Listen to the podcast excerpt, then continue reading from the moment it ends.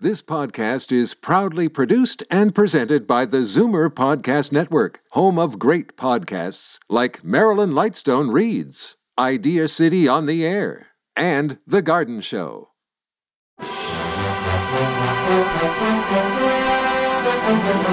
It's Zoomer Radio's Theater of the Mind with Frank Proctor. Open your mind as we fill your head with amazing thrills, chills, and laughs. Theater of the Mind. The best love programs from radio's golden age. Only on Zoomer Radio. Now, here is your master storyteller, Frank Proctor. Well, thank you, and welcome to the show. The Saint was a radio adventure program in the United States that featured a character, a swashbuckling, devil may care Robin Hood type, who, in his attempt to help people, remained just one step ahead of the police and the crooks. Vincent Price was an art collector and consultant with a degree in art history. He lectured and wrote books on the subjects, as a matter of fact, and he was the founder of the Vincent Price Art Museum in California. He was also a noted gourmet cook.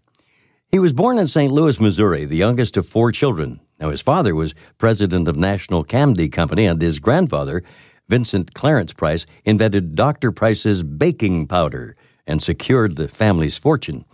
In the 50s, Vincent Price moved into horror films with a role in House of Wax, 1953, the first 3D film to land in the year's top 10 in the North American box office scene. He also appeared to great effect in the radio drama Three Skeleton Key, a story of an island lighthouse besieged by an army of rats. Geez, I'm going to have to look for that one. Now, here's something. I'm going to have to check things out on this, but apparently, Price accepted a cameo part in the Canadian children's television program The Hilarious House of Frankenstein. That was 1971 in Hamilton, Ontario, on the local television station CHCH. In addition to the opening and closing monologues, his role in the show was to recite poems about the show's various characters, sometimes wearing a cloak or other costume. That show, I believe, starred Billy, Billy Van, didn't it? Hmm? Now, anyway, here he is in the episode The Corpse That Said Ouch.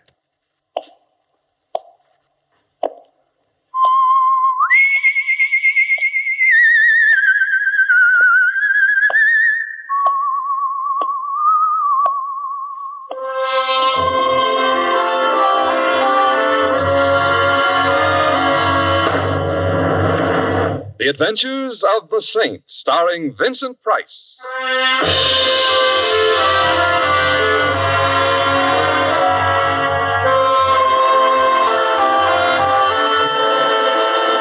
The Saint, based on characters created by Leslie Charteris and known to millions from books, magazines, and motion pictures. The Robin Hood of modern crime now comes transcribed to radio, starring Hollywood's brilliant and talented actor Vincent Price as The Saint. I'm not home. It's the middle of the night and I'm asleep. I'm in Schenectady sitting up with a sick aunt. Oh. Hello. Hello. Are you Simon Templar? Well, come in and we'll compare Social Security cards. Thank you. I thought you were in Schenectady, Never heard of the place. sitting up with a sick aunt. She recovered suddenly. Simon, I need help desperately Why? because I'm dead. You're what? Dead. Oh, well, of course, some of my best friends. Simon, my name is Francis Blake. Here, read this. Read That little item down in the corner under obituaries. Obituaries. Hmm. Huh. Says here that the body of Francis Blake is at the Restwell Chapel. Burial at noon tomorrow. You see, the newspapers say that I'm dead. Yeah, but I don't know whether to believe them or not. You uh, are Francis Blake? Oh, of course I am. Hmm. Come here a moment. All right. Thank you. now, Simon, what are you. Oh, no! I beg your pardon. You. You pinched me. Yes? But Well, I had to make sure I wasn't dreaming. But you're supposed to pinch yourself if you think you're dreaming. I know, but this way was more fun. also, I never heard a corpse say ouch before. Therefore, you're not dead. I already knew that. I didn't. Now that that's settled, I think perhaps we ought to go visit. Visit whom? Your corpse?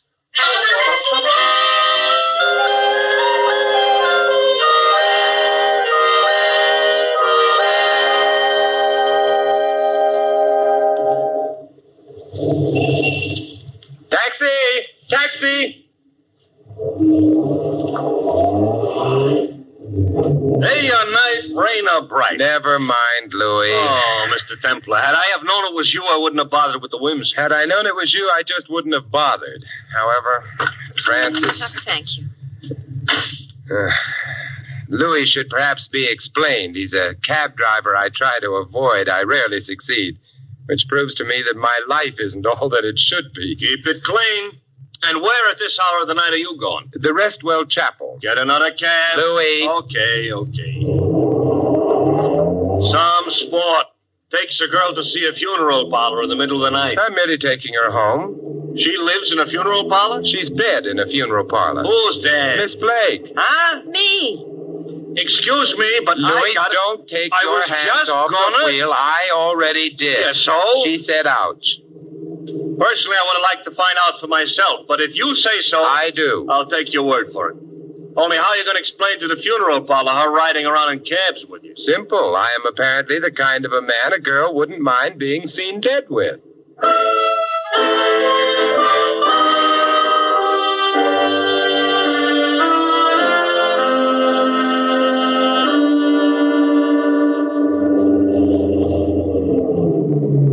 The Restwell Chapel at your service. Uh, Louis, I know. Wait.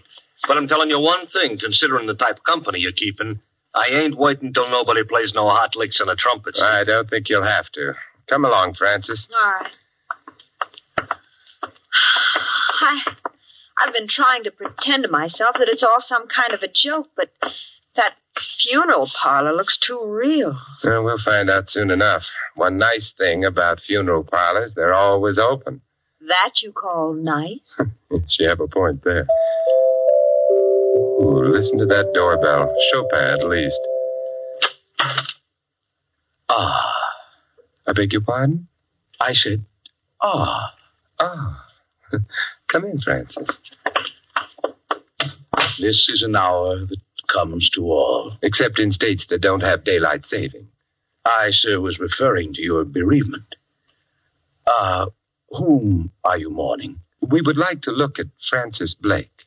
The hour is late, but grief knows no clock. Good heavens, an epigram. We try, sir. If you'll follow me. Thank you.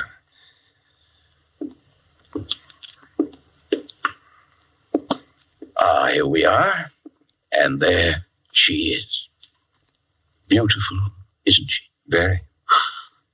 Simon, she does look like me. A little bit, but hardly enough to explain. H- How did she get here, Miss Blake? The uh, police brought her. Oh, I see. Uh, who identified her? That was hardly necessary.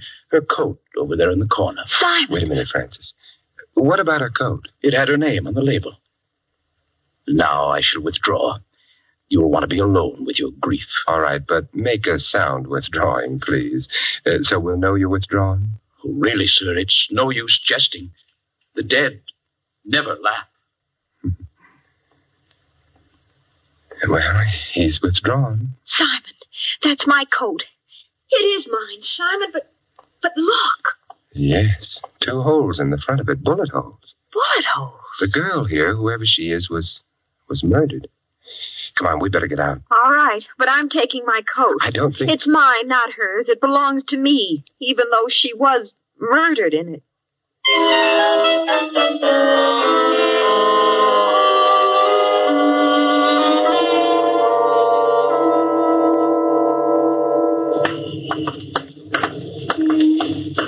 Simon, what was that girl doing with my coat? Wearing it when she was shot, presumably. There's another question, perhaps a more important one. Why was she shot in the first place? I suppose she had enemies. Have you? Back again? Yeah, we're back again. Francis. Oh, thank you. The little lady lost her place. Uh, Francis, where do you live? The Thornton Towers. Louis. I heard.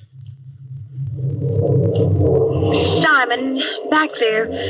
Why did you ask if I had any enemies? The coat's a distinctive one. Well, it's a very colorful plaid. Yes, the girl back at the funeral parlor was murdered while wearing it. The question comes to was her wearing the coat when she was killed merely a coincidence, or was she killed because her murderer thought she was, uh, you?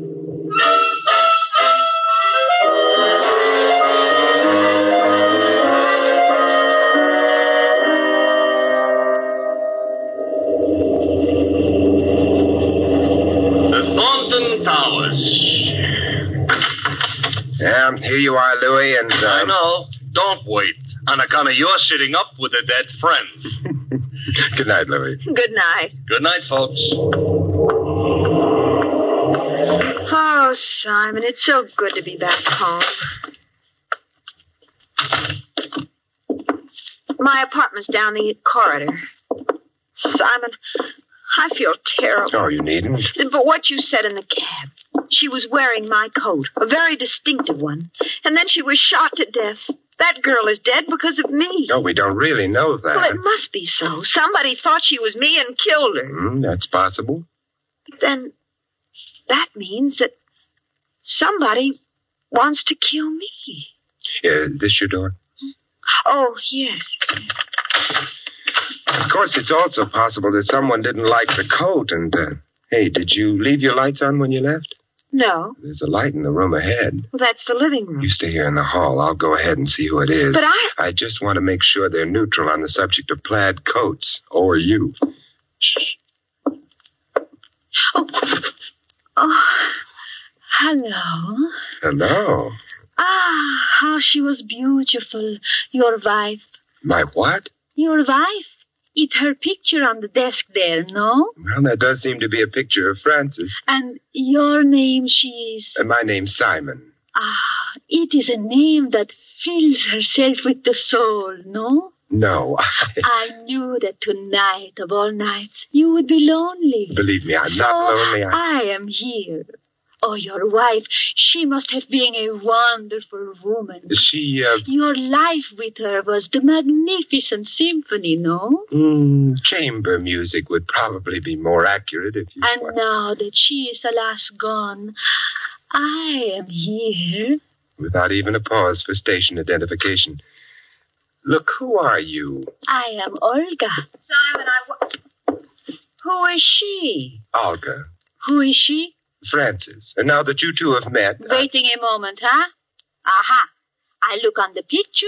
I look on the flash. The what? The flash, of which I might adding your wife is perhaps carrying a little too much here and there. Huh, Especially there. Now, just a minute. Mustn't point, Olga. Bad manners. But I am seeing your wife. She is not dead. She isn't. That is, Francis isn't. If you like, you could try pinching her. I never pinch, except boys. Oh. Simon, you are disappointing me. Goodbye. Well, that was quite a performance. Personally, I didn't care for her cadenza. Oh, I don't know. It was a nice cadenza, and the tutti was definitely fruity. that is, uh, um, uh, Francis, the whole thing was camouflage. For what? Take a look at the room. The room? Oh! Yes, it looks as if a junior hurricane had visited it. You mean somebody of Olga searched the room? Uh huh. This one and, uh. Yeah, the bedroom as well. But, Simon, what was she looking for? I don't know. Whatever it was, she didn't find it. Our entrance stopped her search. Well, I'd better start straightening things up a bit. It's a good idea. I'll help you. Well, shouldn't you be going home? Oh, I don't think so. You may get some more visitors later on and rougher ones than Olga. Why? Well, maybe they'll tell us if we ask them prettily. In the meanwhile, Yes, Simon. we can practice the overture to that symphony Olga mentioned.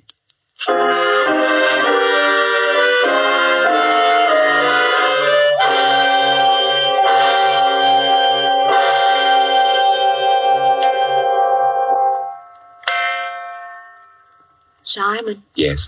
it's getting awfully late. Yes, I know. We really can't sit up all night waiting for someone to come. We don't even know for sure that someone will. Olga got into this apartment, and someone else did before her.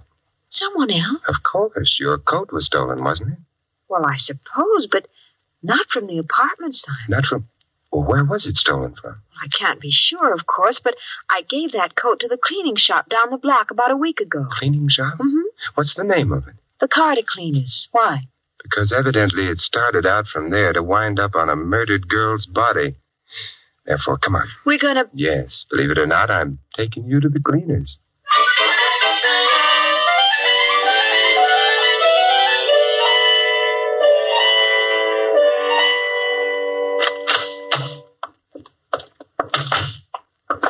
Hey! What? Oh, Louis, I thought I told you not to wait. This is a free country? Yes, There's a but- parking limit on this here curb, maybe? No, but I waited. but we're oh, only going down the block a little bit.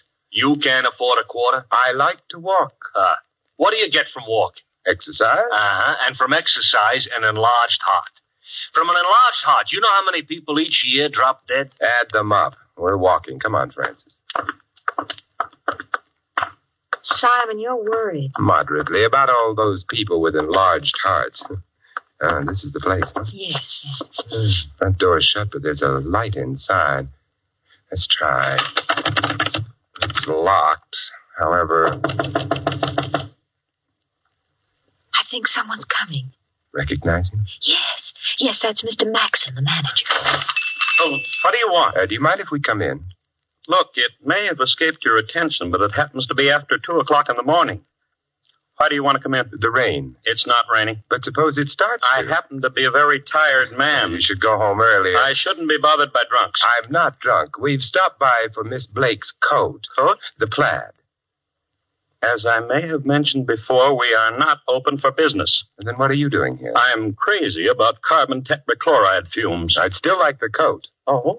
Then please do stop by in the morning. Simon, why did you. I wanted to find out if the cleaning store knew the plaid coat was gone. But we didn't find out, did we? No, nevertheless, we've worried Mr. Maxon. Thank heaven Louie's handy. Hey, hey, Louie! Louie! you give up, huh? Yeah. Into the cab, Francis. All right. Well, name your destination, Mr. A Templar. very long trip. yeah? Drive to the back of the cleaning store. You'll probably have to go around the block. That alley must lead there. Okay. But, Simon, why are we going to the back of the store? Because we're going in? No, because I suspect Mr. Maxon is going out.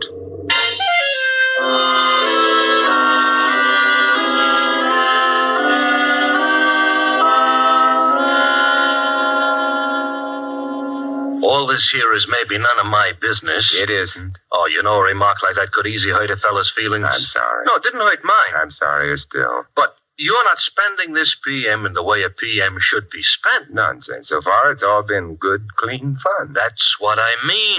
Simon, Mr. Maxon hasn't come out of the store yet. No, he may be coy, however. But why should he have anything to do with anything? He shouldn't, but it's very possible that. Simon, Yeah. Yeah, Mr. Maxon is shutting up shop.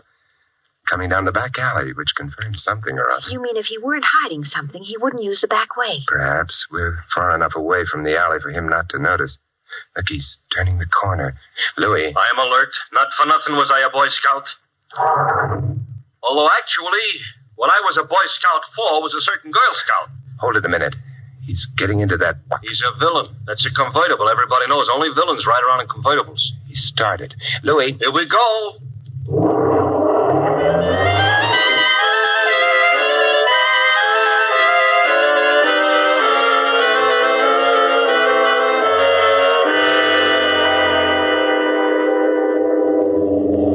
Hey, look. Maxon's stopping. Yeah, I better stop right here, huh? Uh-huh.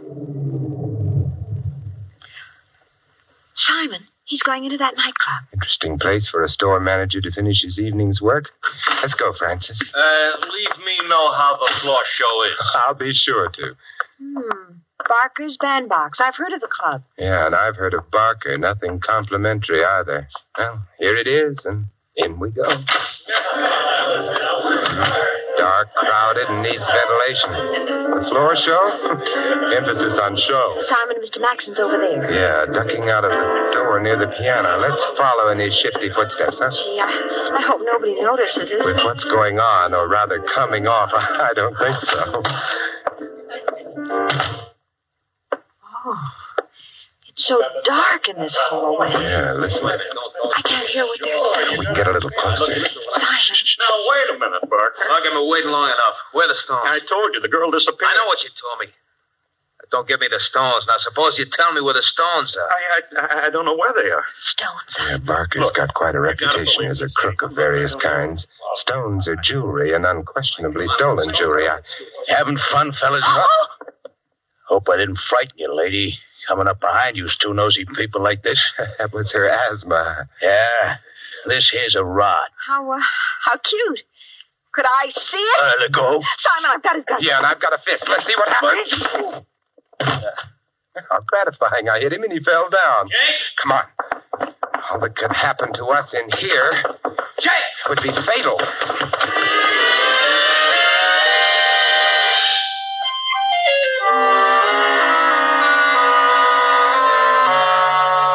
Oh, when they fired at us, I don't... I know. It's always a little nervous making. Well, here we are. Thanks, Simon. No, not yet. I'm going in with you. No, for safety. Oh. You... You think maybe... I'm just not taking any chances. Uh, Foyer's all right. Living room? Francis, What? don't look across the room. Olga's back, but this time she's staying. What do you Ah! Oh. mean? I hope you wouldn't see her. She isn't beautiful anymore. No. Just dead. I better phone the police. Wait, Simon. You know this thing started with Francis Blake being dead. But it wasn't Francis Blake. It was another girl. And then someone else got killed. Olga. Still not Francis Blake. But Simon, the next time, do you do you think maybe it will be?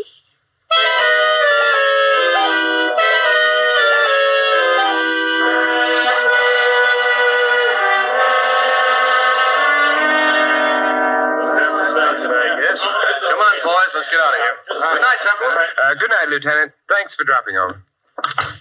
And exit Olga, exit police. Francis, Yes, Simon. you better go to bed. I'll stay on. It's almost morning anyway. Oh, well, I couldn't sleep. Would you like me to uh, fix us some breakfast? Oh, say, that's not a bad idea if you feel up to it. Oh, I don't know how I feel. You stay right where you are. Won't take me more than a few minutes. All right.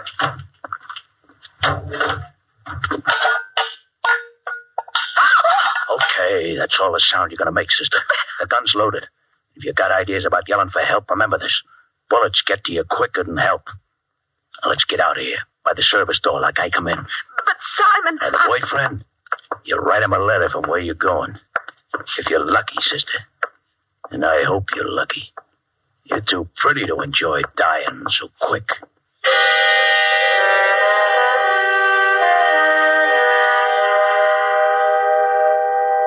Oh, hey, Francis, what are you cooking? Steak? Francis, I don't intend to oversee your cooking, but. Francis. Francis.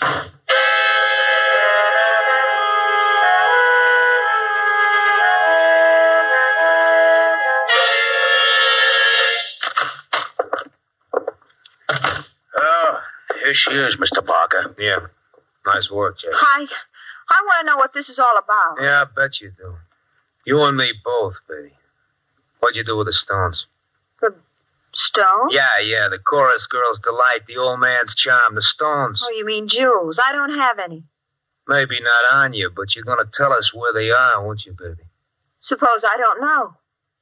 I wouldn't care to believe that. Well, you you'd better start because I don't know. All right. I'll start not believing you. Jake, Yeah, I don't believe her. I don't think she's behaving right. you don't, huh? I don't. Ah, okay, Mr. Parker. What What are you going to do? I'll slap you around a bit. It's going to hurt you more than it hurts me, too. Oh no, you you can't. Want to bet? Hold it, hold it a minute, Jake. I'll get it. Yeah. Parker? Who are you? Simon Templar, you've got Francis Blake there, haven't you? It's your phone call. You must have. Listen, if you don't hurt her in any way, I'll get you the stones you're looking for. She doesn't know where they are. Matter of fact, where are the stones? The Carter Cleaner's shop. Look, don't hand me that. We already been through the joint. You didn't know where to look. Yeah? That could be a deal. Okay. But your girlfriend will be under a gun all the time. First funny move and she gets it. No funny moves. We'll be seeing you. Okay, Jake. We're going visiting. Maybe we'll trade in a babe for the stones. If the stones are handed over. If they ain't, we'll just trade her in.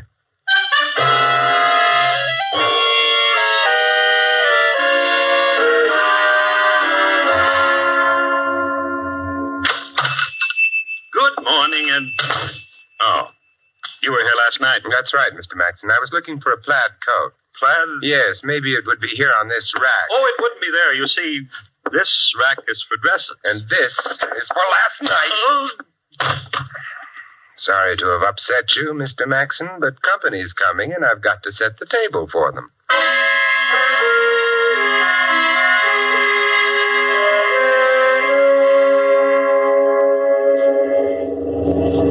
Joint looks clean. No blue uniforms around Parker, Jake. Okay. Here we go, baby. I can walk by myself. Yeah, I know, I know, but I enjoy your company.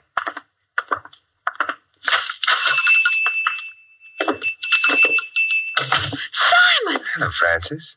You temper? That's right. Simon, I. Hey, stay next to me, sister. I better just lock the door so we won't be interrupted. All right, where are the stones? Yeah, they're in the place here. They must be. I don't like the sound of that. It could be a stall. What's that? And Mr. Maxon, he fell down while he was pressing some suits or something. Yeah? Get up, Max. Come on. Huh? Yeah.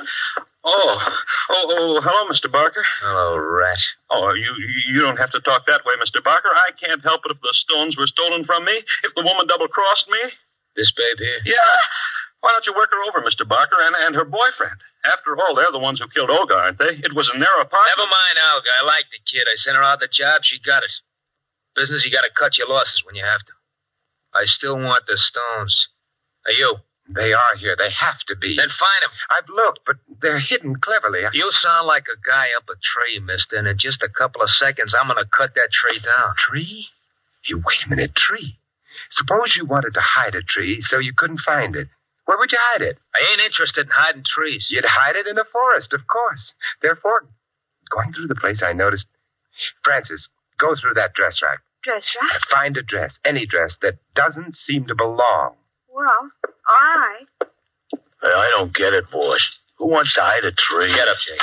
Maybe that's it. Oh, Simon, I- I'm not sure what you mean, but this shop is in a pretty expensive neighborhood.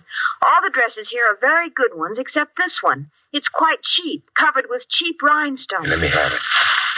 Yes, of course, it doesn't belong here. Why is it here? Because it's a forest. Looks like a rag to me, not like a foreign. And then suppose you take another look at some of the rhinestones on Now, let me it. have it. Hey. Yeah, most of the things sewn on that dress are cheap rhinestones, but among them, Are Uh, the genuine stones. The ones we've been looking for. Well, nice work, Maxon. I, I, I, I didn't know anything about it. Somebody else must have done it to frame me. Or... No, no kidding. Wait a minute, Barker. Wait, wait. I, I... For what? I'm going to tell you something, Maxon. No, Barker, I... you sure told him. Never did like a double crosser. Hey, you, where you going? Well, it occurred to me you mightn't like witnesses either. So... Francis, stay behind. I wait. Pressing machines build up quite a lot of steam pressure. I kicked the outlet pipe off, and it's aimed at you. You better stand, Barker, unless you want to get parboiled. Hey, it's getting too hot in here. Come on. Let's go. You leaving us? Oh, they've gone. Yes, Francis, but not for long. And the police won't have much trouble picking them up with them all. Forgive me, but I can't resist it. With them all steamed up.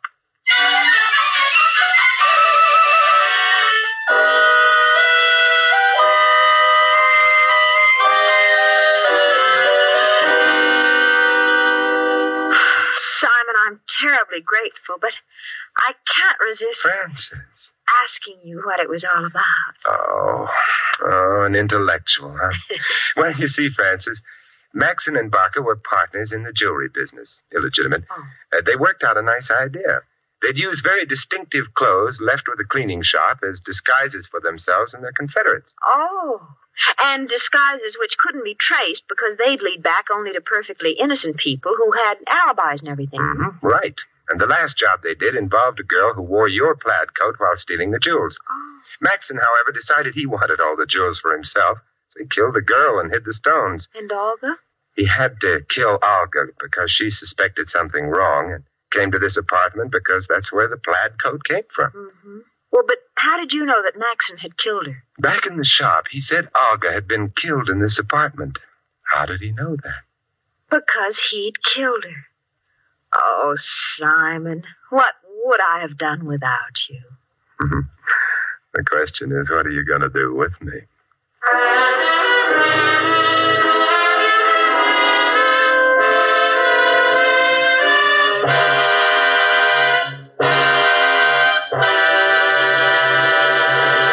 You have been listening to another transcribed adventure of the saint, the Robin Hood of modern crime. Now, here is our star, Vincent Price. Ladies and gentlemen, our cast tonight included Shirley Mitchell, Viola Vaughn, Larry Dobkin, Lou Merrill, Tony Barrett, and Jack Moyles. This is Vincent Price inviting you to join us again next week at the same time for another exciting adventure of the Saint. Good night.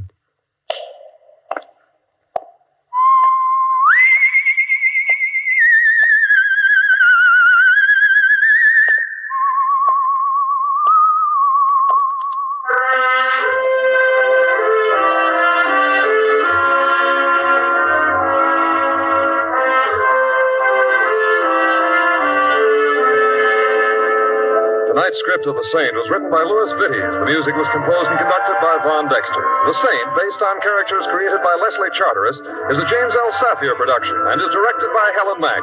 Vincent Price is soon to be seen co-starring in RKO's production of His Kind of Woman. All you Saint fans will be glad to know that the Saint comic books are on sale at all newsstands. Your announcer is Don Stanley. Programs, get your programs here. Tomorrow night, tune here for Night Beat. Hear the unusual tales uncovered by reporter Randy Stone as he searches Chicago after dark for human interest stories. Tomorrow night and every Monday night here at Night Beat. And then stay tuned for the first piano quartet. Next, Sam Spade cuts a caper. Then Rose Bampton sings on NBC. Stay tuned for Our Miss Brooks next on Theater of the Mind. You're listening to Theater of the Mind on Zoomer Radio, AM 740 and 96.7 FM in downtown Toronto. Our Miss Brooks is next, and Connie is having trouble connecting with Mr. Boynton ever since he joined the volunteer fire department. Colgate Dental Cream to clean your breath while you clean your teeth and help stop tooth decay. And Luster Cream Shampoo for soft, glamorous, caressable hair. Bring you Our Miss Brooks, starring Eve Arden.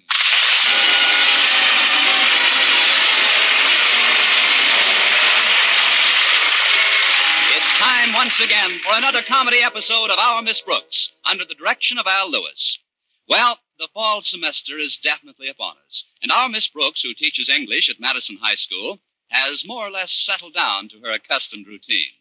Yes, and like many of my fellow teachers, I'm a firm believer in the old adage, early to bed. Only I've switched it a little. I believe that early to bed, early to rise, makes a gal sleepy, poor, and bored. so whenever possible, I try to get some male faculty member at Madison to take me out for an evening. Any male faculty member will do, as long as he teaches biology and is named Philip Boynton. Last Thursday at breakfast, my landlady asked for a blow by blow. Weren't you supposed to have a date with Mr. Boynton last night, Connie? Yes, Mrs. Davis, I was supposed to, but he couldn't make it. But, Connie, uh, I thought that twice a week you and Mr. Boynton. Well, I thought that last night was your night to howl. I did howl, but I did howl, but he still wouldn't take me out. Mrs. Davis, I'm competing with a new and dangerous interest. You mean Mr. Boynton got another batch of guinea pigs? No, he's joined the volunteer fire department. And unlike the old fashioned kind, this group insists on practically the same tests as regular firemen. They practice at least twice a week. Well, it was nice to have almost known him. But, Connie, you can't give up that easily. Even if Mr. Boynton is so interested in firefighting that he's joined the volunteers, there is still a way you can see him. Start a fire? Certainly not. You've simply got to get interested in the same thing that interests him. There's nothing like throwing yourself into a man's work. Wonder how he'd like me, rare or well done. I'm serious, Connie. You've got to help him with his practice. What's Mr. Boynton's current assignment? The high ladder rescue. He gets his test in a few days. It consists of lugging a sack of meal down a ladder. I've got it. This is your big chance. Surely he'd prefer you to a sack of meal. As far as Mr. Boynton's concerned, it's probably optional. Wait a minute. There is a way I can help out. He hasn't got a house to put his ladder up against. Now, if I could find one for him. You're both welcome to this house, Connie. Well, that's very sweet of you, Mrs. Davis, but where would you live? Oh, I. this is only a one story house. He's got a pretty high ladder. Then, uh, how about your principal's home? The Conklins have a two story house. Say, that's right. But Mr. Conklin would never let us use it. He'd be afraid the paint would be scratched or something. then use it without his knowing it. Wait until he goes out for the evening. But suppose he doesn't go out? Connie, who's coming to drive you to school this morning? Walter Denton. And who's Walter's girlfriend? Harriet Conklin. And who better than Walter would know how to get rid of Mr. Conklin for an evening? Hand me my hatchet and grease up the pole. Here goes Connie Brooks, girl Hotfoot.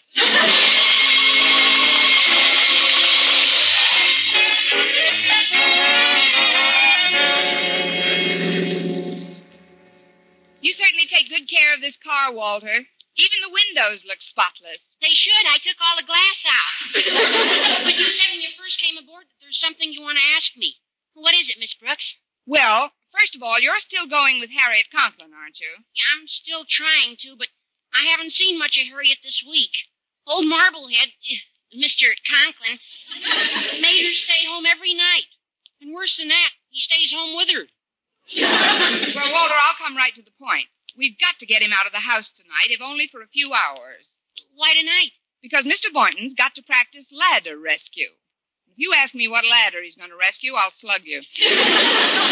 you see, Mr. Boynton's joined the volunteer fire department. Oh, I know. and So have I. I've been practicing for those tests, too.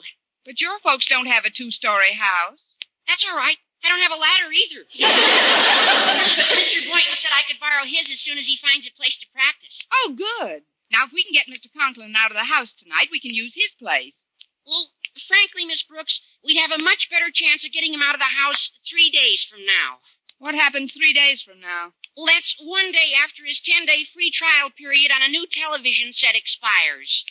and it's also one day before his ten day free trial on the next set begins. You mean he just orders sets on trial?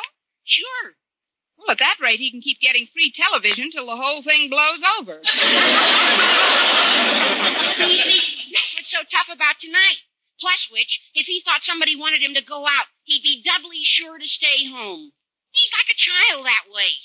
You know, perverse. You're right, Walter. Say, wait a minute. That gives me an idea. Maybe we can use child psychology on him. What happens when you tell a kid he must eat his spinach? Would you mind using another vegetable?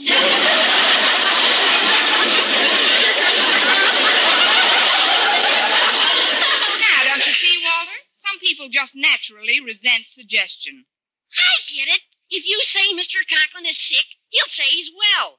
Or if you insist he ought to stay home, he'll want to go out. Miss Brooks, you've got something. Thanks, Walter. And when you find out what it is, be sure and let Mr. Boynton in.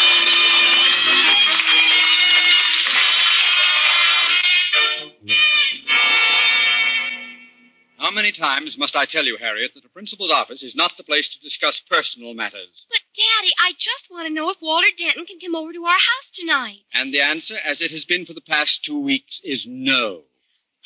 Daddy, you're frustrating me. Don't you see how deeply I care for Walter? Don't you realize that someday we're going to be married? Married? it's no use arguing, Father. Mother's often told me that when she had her mind made up to marry you, nothing could change it. Not even me.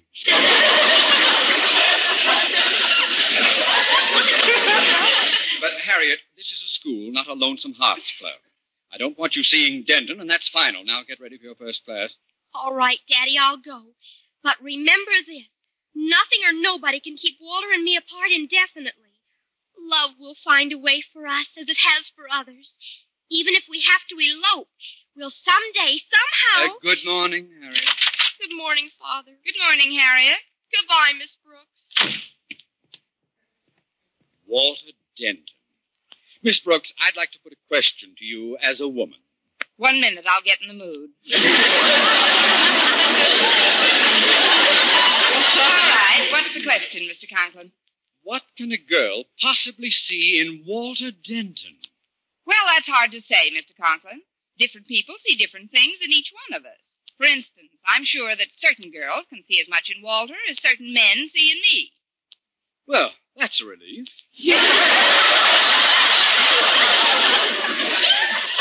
Now then, what did you want to see me about, Miss Brooks? I just wanted to know if I could stop by your house tonight. I'd like to discuss a few changes in curriculum. Why, yes, I suppose you can see me tonight. Of course, it doesn't have to be tonight. I know you're home practically every night. That's true, that's true. When I get home after a day's work, I like to stay put. My grandmother was the same way. Wild horses couldn't get her out of the house once she started nudging 70.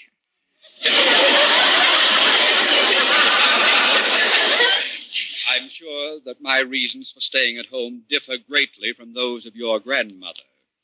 I have my books, my family, and other cultural pursuits. Oh, I know. Who do you like in the wrestling match tonight? Well, I think Tiger Schlepkovich will fracture the devil man.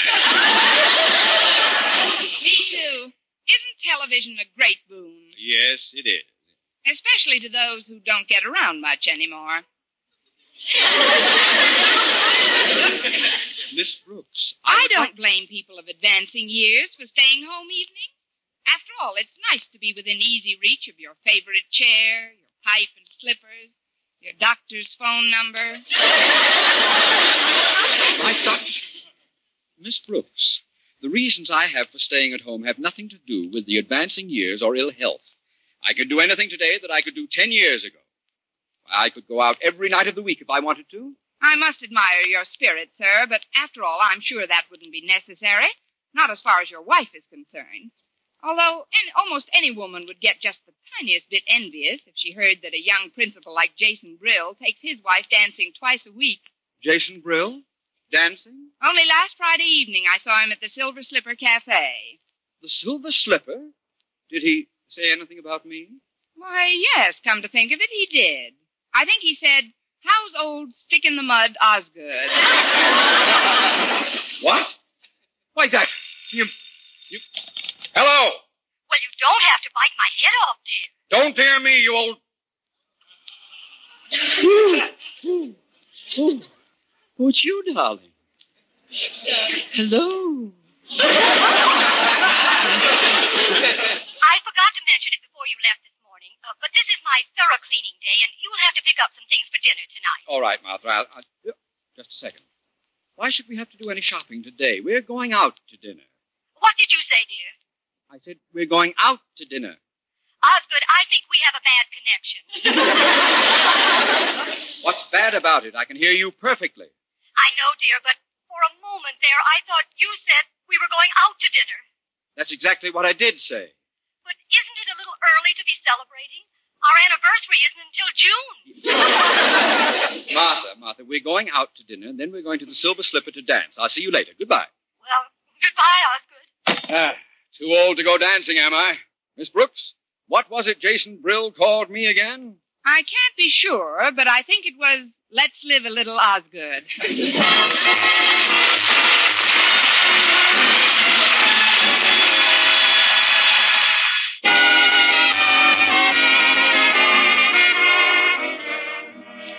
Well, lunch period and I arrived at the school cafeteria at the same time. And by an unusual daily coincidence, I found myself sitting opposite Mr. Boynton.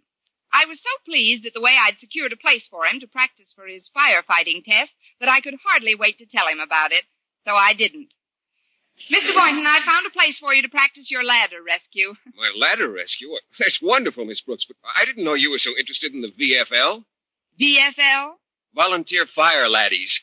Oh, but I am, Mr. Boynton. I think putting out fires is wonderful. So much better than just letting them go on. but aren't you going to ask me whose home we're honoring with your ladder tonight? Yes, whose? The Conklin. The Conklins. Oh, Miss Brooks, you know how Mr. Conklin stands on extracurricular activities. Even though I feel it's my civic duty to participate, Mr. Conklin would never. Mr. Conklin isn't going to know about it. He and Mrs. Conklin are going out for the evening. You see, Mr. Boynton, I'd like to assist you tonight. What can you do, Miss Brooks? Well, there's no law that says you have to carry a sack of meal down the ladder, is there? Certainly not. I could carry a sack of flour. A sack of potatoes, or an old mattress, or a barrel. You're getting warmer. Look, Mr. Boynton, I know how important this test is to you, and I want to help you. Oh, that's all right, Miss Brooks. I can carry the sack down by myself.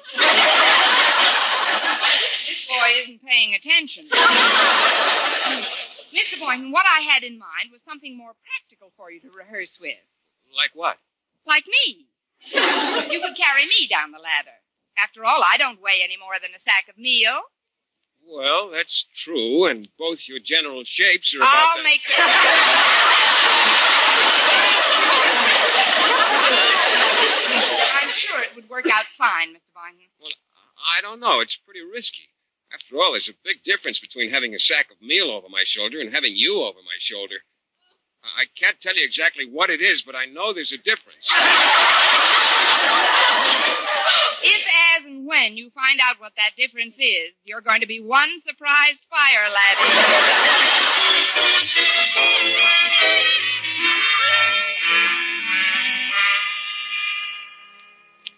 Certainly nice of Harriet Conklin to let me use her room for this latter practice, but I hope her folks don't come home. Oh, they won't. Mr. Conklin's whooping it up tonight. Probably painting the town gray. Besides, Walter Denton will be practicing with us. We are well chaperoned. Darn thank it. goodness. If you're going to pass your test, Mr. Boynton, we'd better start. Uh-uh. Looks pretty far down to the ground from here. Oh, it's only two stories, and I'll be very careful how I hold you. That's for sure. Now,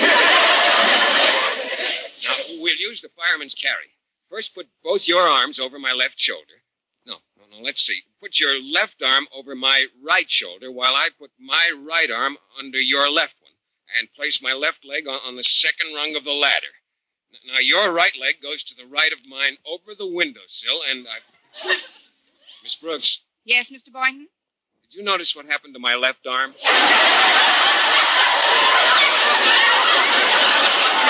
It's right here, Mr. Boynton. But I think there's something slightly wrong with the directions you've been giving me. Why? I'm carrying you.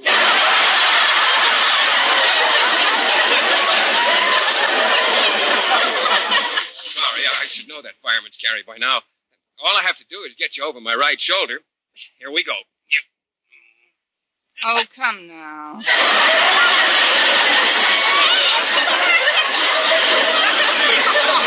Are you all right, Miss Brooks? Perfect, Mr. Boynton. You've got a very soft shoulder. Now, now hang on tight. It's more important that you hang on tight. Here we go. Hey, pretty creaky ladder. Oh, I thought it was me. Just a few more rungs. Now we'll set you right down on good old terra firma. There. Thank you for a very pleasant trip. Good for you, Mr. Boynton. That was a perfect carry. Don't you think so, Miss Brooks? I'd do it again in a minute. So would I. So long, Walter.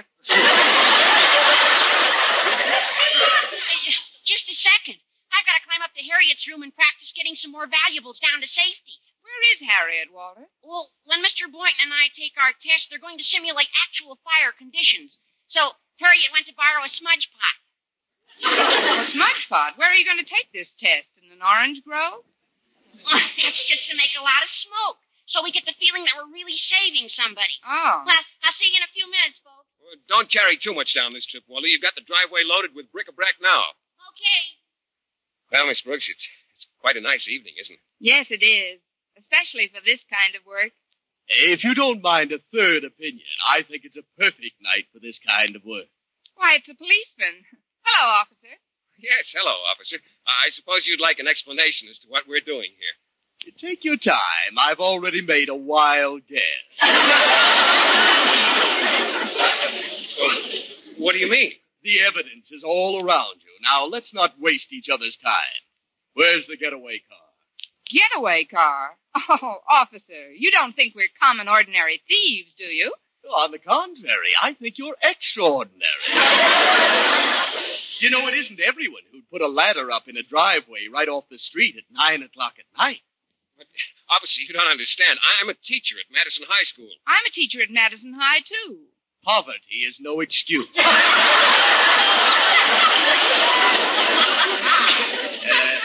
Do you know whose home this is you've been looting? But, officer, we haven't been looting. Here I come and I'm loaded. Ah, another Confederate with a lamp and a vase under his arm. That happens to be Walter Denton, and he's a student of ours. He's learned his lessons well. Here, let me give you a hand, son.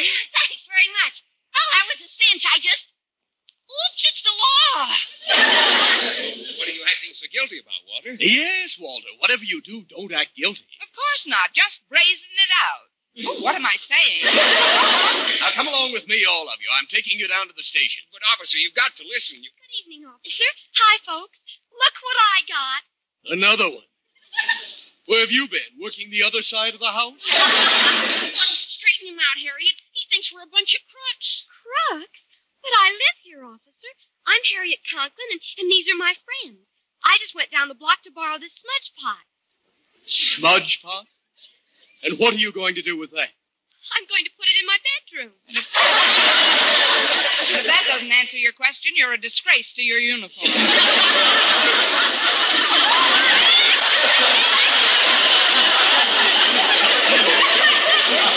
Don't you see, officer?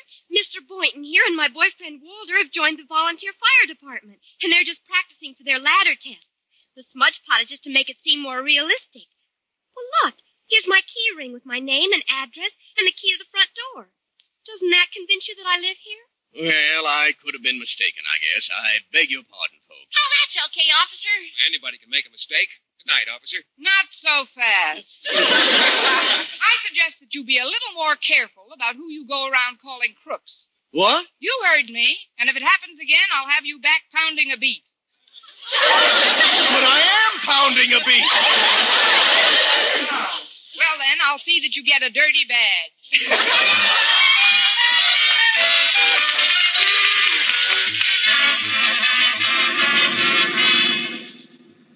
Well, Martha, we're almost home. I only hope we're in time.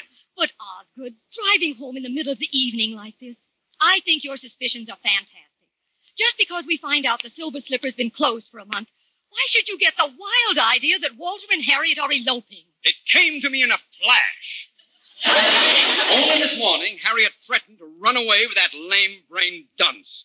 Then Miss Brooks came to my office with that cock and bull story about seeing Jason Brill at the Silver Slipper last week.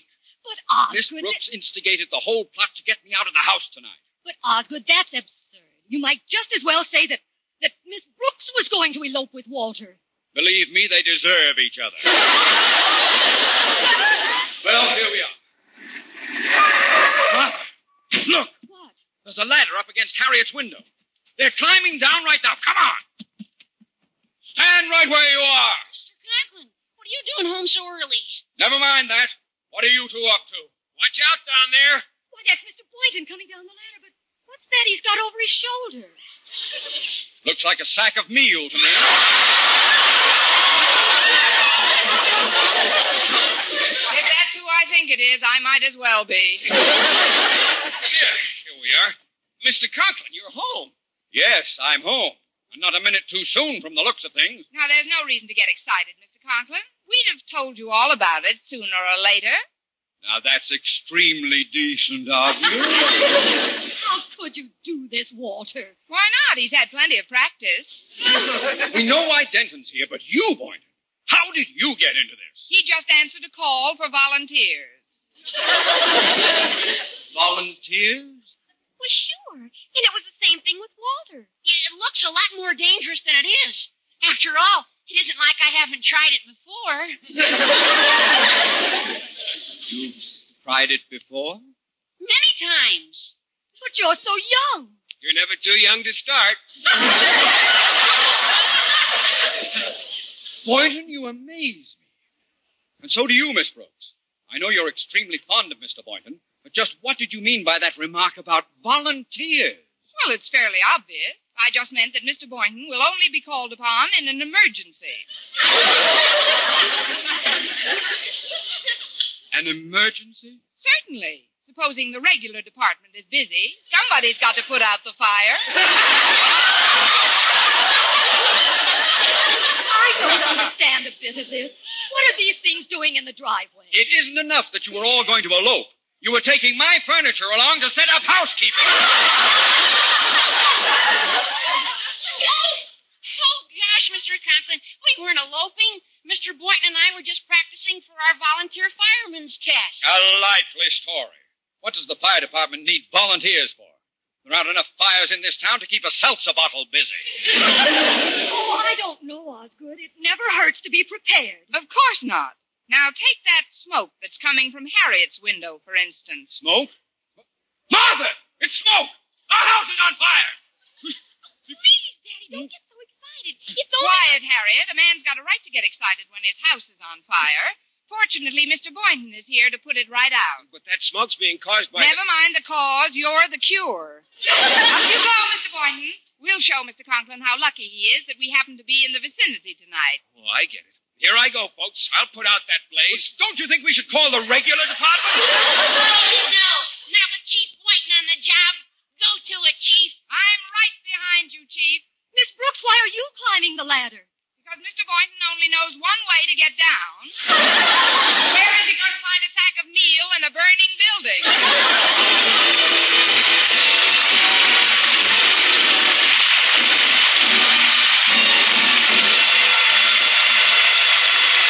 And now, once again, here is our Miss Brooks. Well, Mr. Conklin was so relieved when his house didn't burn down that he let Mr. Boynton, Walter, and myself go scot free. It was still early, so I suggested, after we dropped Walter off, that Mr. Boynton could get a little more experience by climbing up to the roof of Mrs. Davis's house. Much to my surprise, he agreed. now, about this fireman's carry, Miss Brooks. Let me help, Mr. Boynton.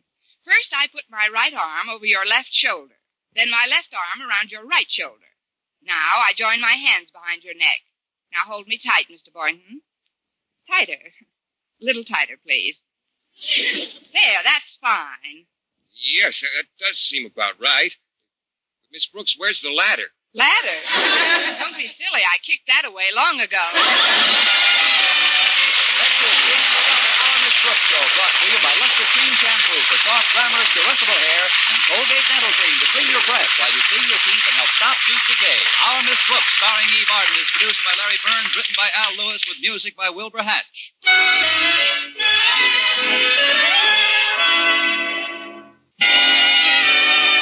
Be with us again next week at this same time for another comedy episode of Our Miss Brooks. Bob Lamont speaking. This is CBS, the Columbia Broadcasting System.